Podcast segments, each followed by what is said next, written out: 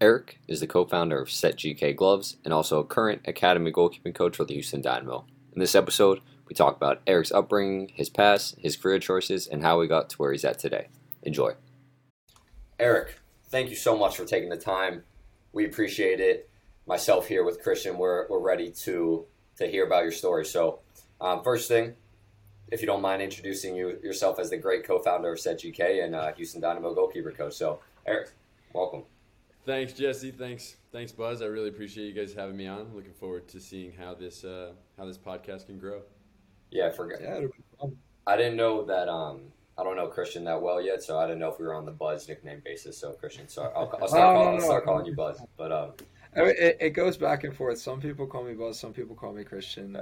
I respond to like anything under the sun at this point. Interesting. All right, good to know. But um, so talking about nicknames, let's Eric. Let's talk about the EK legend that you are, and um, just give us your little bit of background before how you got started into coaching, and yeah. as your playing career wrapped up, were you searching kind of what to do, or did you always know coaching was was the route for you?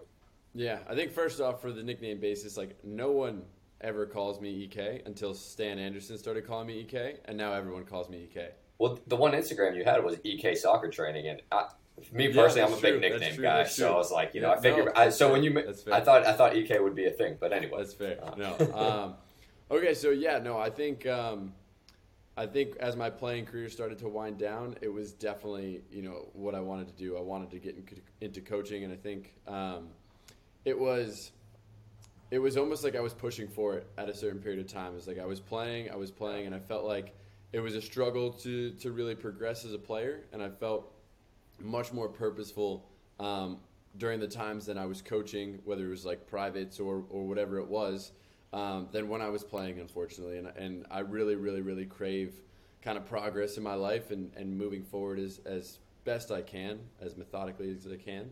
Um, and, you know, as I went on loan to Tacoma, um, and you know there was a whole bunch of COVID stuff that was involved in it, and you know the limitations with that um, it felt more and more right uh, to move on and, and try and find a coaching coaching gig. So when USF kind of popped up, I knew that it would be uh, the right foundation for me moving forward, and and I jumped at it and uh, and I ran with it as fast as I could. And I think that kind of willingness, I'm I'm like big on like motivational speaking and and all that. Like Eric Thomas is like, um, you know, sacrifice what you are for who you want to be, kind of thing. And um, and and I was like, okay, if this is what I want to do, like I'm I'm gonna run at it as fast as I can, and and I think making that decision um, really put me in a position now uh, to be able to take the job that I'm in now with Houston. So how did how did USF come about? Because I know last time I saw you, we you were working your way through the Masters. Yeah. Um, Still doing you know, that. Back yeah. and forth, Toronto, Tacoma. And, yeah and then you know then you ended up doing private trainings with Jamie, yep, and yep, yep. while you were back home trying to figure out your next step. So how did USF? Yeah, so the last time I saw you was at Real Central Jersey trials, right? Yeah, sometime in and around yeah. that time. Okay, so when I got out of one of the Real Central Jersey tryouts, I got into yeah. my car and checked my email, and there was like an NCAA market update, and it said volunteer goalkeeper coach at USF, and I called my goalkeeper coach from TFC two immediately. Okay. um, because he used to be the goalkeeper coach for the head coach at USF, Bob Butehorn, while he was at FGCU. And I said, okay. Phil, do you know this guy? Like, can you help me get this job? And he's like, Do you want this? And I'm like, I really, really want this. And then it was more or less like, balls to the walls, let's go.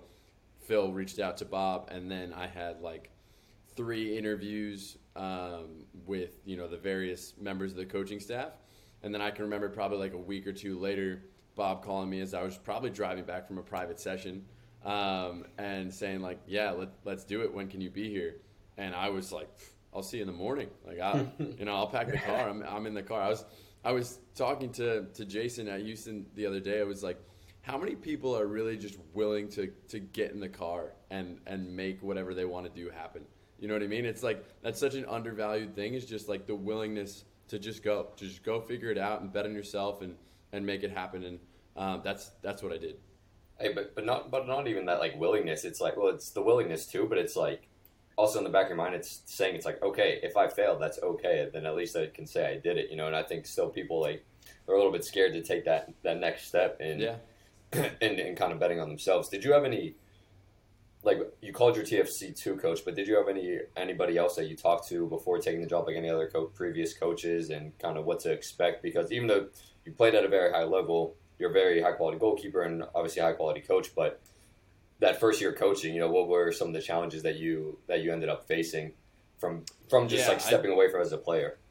Yeah, I mean, you, you it really takes a bit of time. I think it takes much more time than people think to get your your coaching voice and and, and get your feet under you as a coach. You know, I think people think it's going to be this seamless transition transition at times, or or maybe players think it's going to be this seamless transition, but but it's really not. And it does and it does take a significant amount of time to to get your feet under you, get a real idea about how you want to develop goalkeepers and all and all that kind of stuff. So you know, to say that my feet are completely under me and and I feel like my you know that my philosophy is is hard set and all that like no that doesn't exist. Like i'm i'm ever evolving. Like you know for this past month or two it's been an incredible education for me working under jason.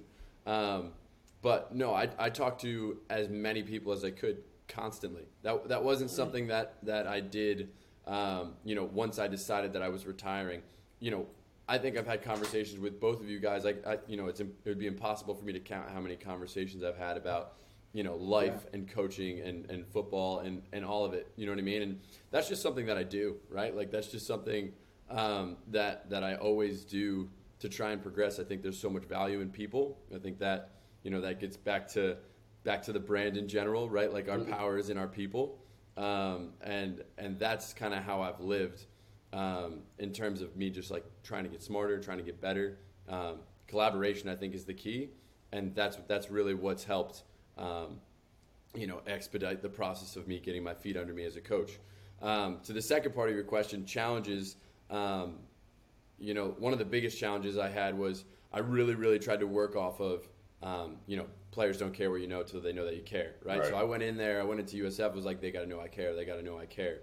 Um, and what happened was I got too close, right? It was it, at, a, at a period of time, you know, for for for one or two of them, it was fine.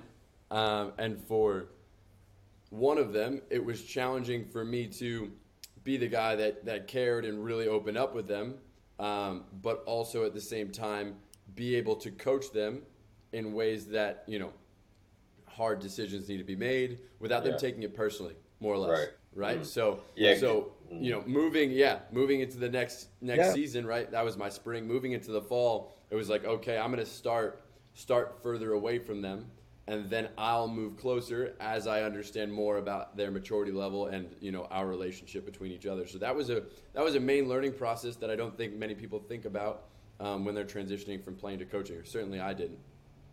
Yeah, I think another thing people don't realize that you did that that's really important is number one that you went out and you like you were saying you're trying to find your coaching voice. You did that through um, was it Florida Premier as well? Like Yeah. you, you went out there, you're looking for other ways to just you know enhance your ability doing that, and you know that led into the director of goalkeeping there, I believe, and then Yeah. you know, that that transitions into learning how to deal with players at different age groups and different levels, and then you go back into USF and it carries over. And then the other thing is the video side of it. I mean, as a player, still I, I understand how important having the video is, the analysis of it, and I think that's something that you know when I was following what you were doing, especially on the coaching side, there's always a new video up there. But it's broken down for the goalkeepers at least to just take a look, and I'm sure that that applied to the USF guys, and that helps them even if it's you know they're not necessarily at the level they want to be or the level they're they're looking at right at that point. They know what they need to do to improve, which is important. Yeah, yeah. I think that's something that we we harp on at Houston a lot. Is is that video contact time is so so important, right? Like, you know, kids will learn much faster if the level of feedback is more specific and it's just quicker, right? That Yeah. that immediate response. So, you know, how many times can we give them really productive feedback in a week? How many times can we get them in front of you know a video and say, okay, it's this, it's not this, it's this and not this, right? And then you go on the field and execute. And the more you can do it, right, the better understanding they have. And you know, there's limitations with with college with regard to how much time you can have them. And you know, that was that was one of my big uh, motivators for for finding this next step was I really really wanted to de- to develop as a coach as fast as I could as as as thoughtfully as I could right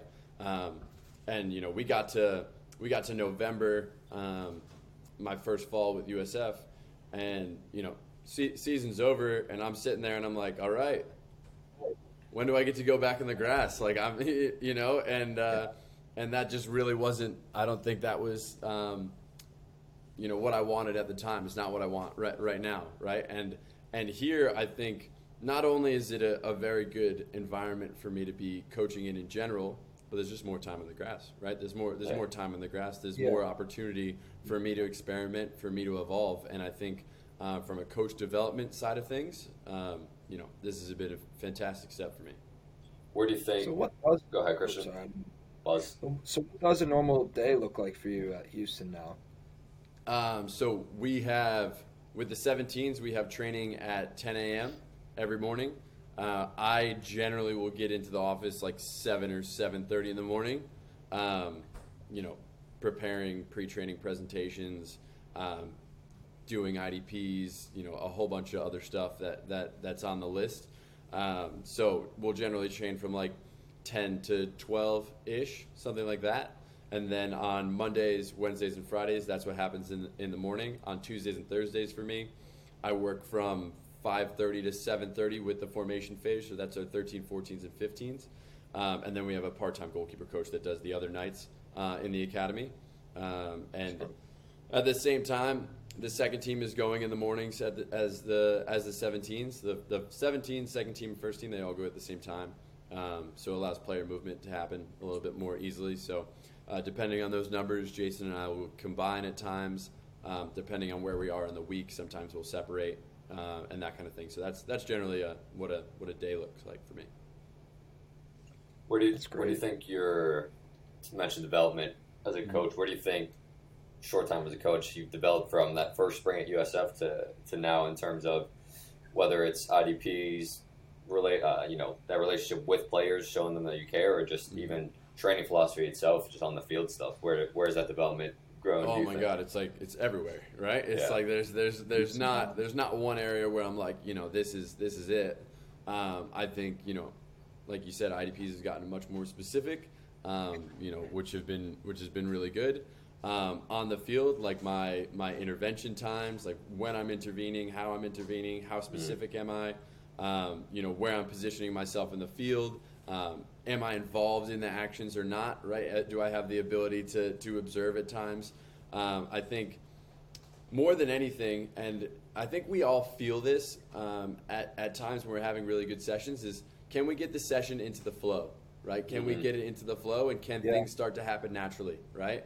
And I think um, getting into the flow and getting productive actions of what we're trying to accomplish is actually a little bit more challenging than, than people think, right? Like you can go from point A, point B, or it's like, okay, okay, Buzz, you can go, you're gonna go here, then you're gonna go here, then you're gonna go there, right? And then and then we're stop and and then we go again.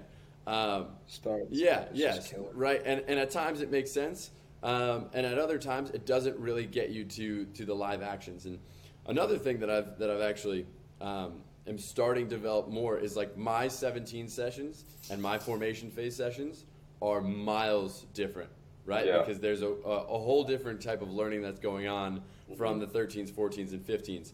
And, and, and it's interesting, right? Because they need to start probably a little bit slower in terms of um, a little bit more information on how to operate within whatever whatever topic, and then in order for it to create real investment, what I'm what I'm finding is like it needs to get live. They need to be in the flow. And what I mean by live, it's like my last part of most of my sessions with the formation phase, it's an it's an ongoing game, right? So Yeah. we're, we're making games that are that that are constraint led, that are contingent on different types of um, spaces that the ball needs to come from, different types of passes that need to be played to create, you know, maybe a cutback situation, maybe a crossing situation, maybe more one v ones, whatever it is. But now when we have the game, now we're starting to get the players into the flow. Now we're starting to get them into, you know, maybe a real kind of stressful environment of what they might experience in the game, and their decisions start to become a little bit natural, so more natural, um, rather than you know Yes. go here and then make this decision and that. It's like there's that piece, but then also that that interphase uh, competition where I'm putting you know the best 07 against the best 07, and I'm putting them on teams, and it's like, okay, now we have this topic, um, and there's a game. Just go play the game. Go win the game. You know what I mean? And and it's Yeah. and it's Yeah. contingent on you know whatever the topic is. And I think that that doesn't happen as much as you go higher up, right? Um, and and that's based on based on numbers. It's based on based on need, based on the age group, and and who the goalkeepers are. Formation phase though, like wow, you can be you can be so creative, and and it's such a really interesting age band to work with. I think.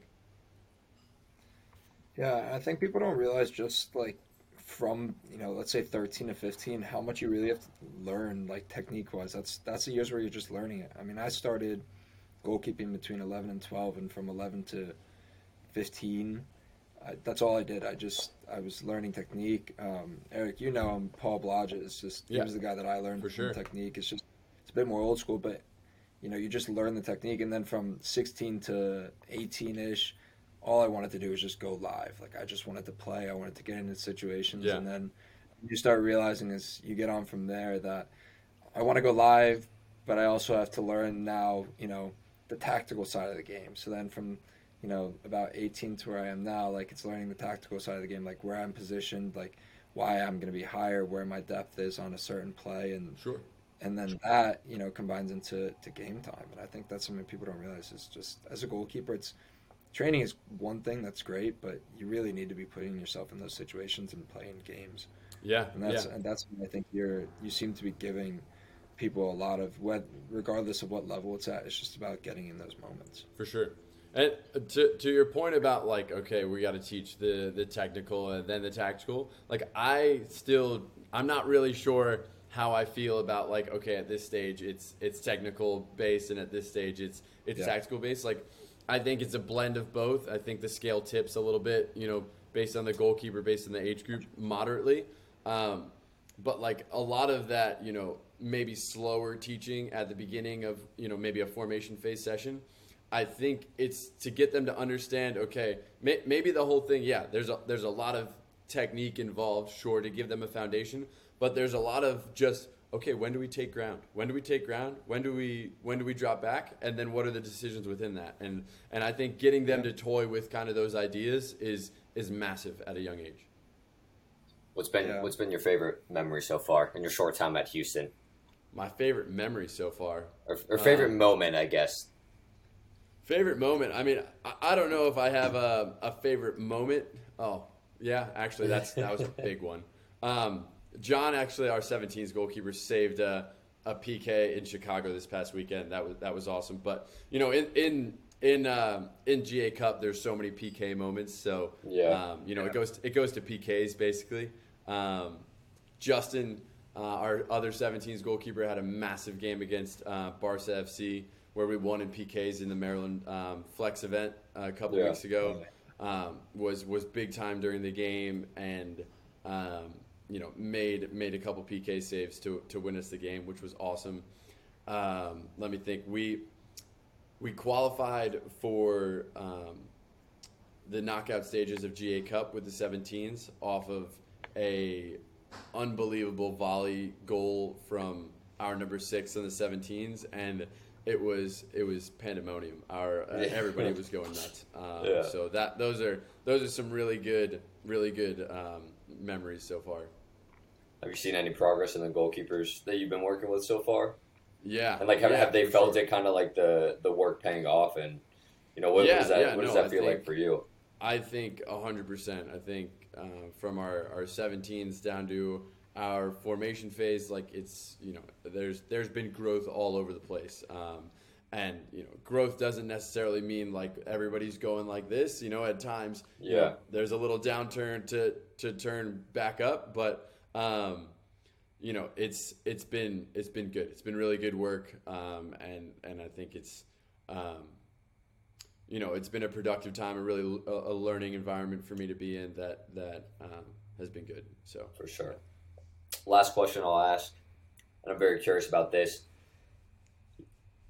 When you leave, if you leave Houston Dynamo, you know, and even after leaving USF, what what's that what's that legacy that you want to leave for all the all the young adults that you've worked with, and that you'll continue to work with?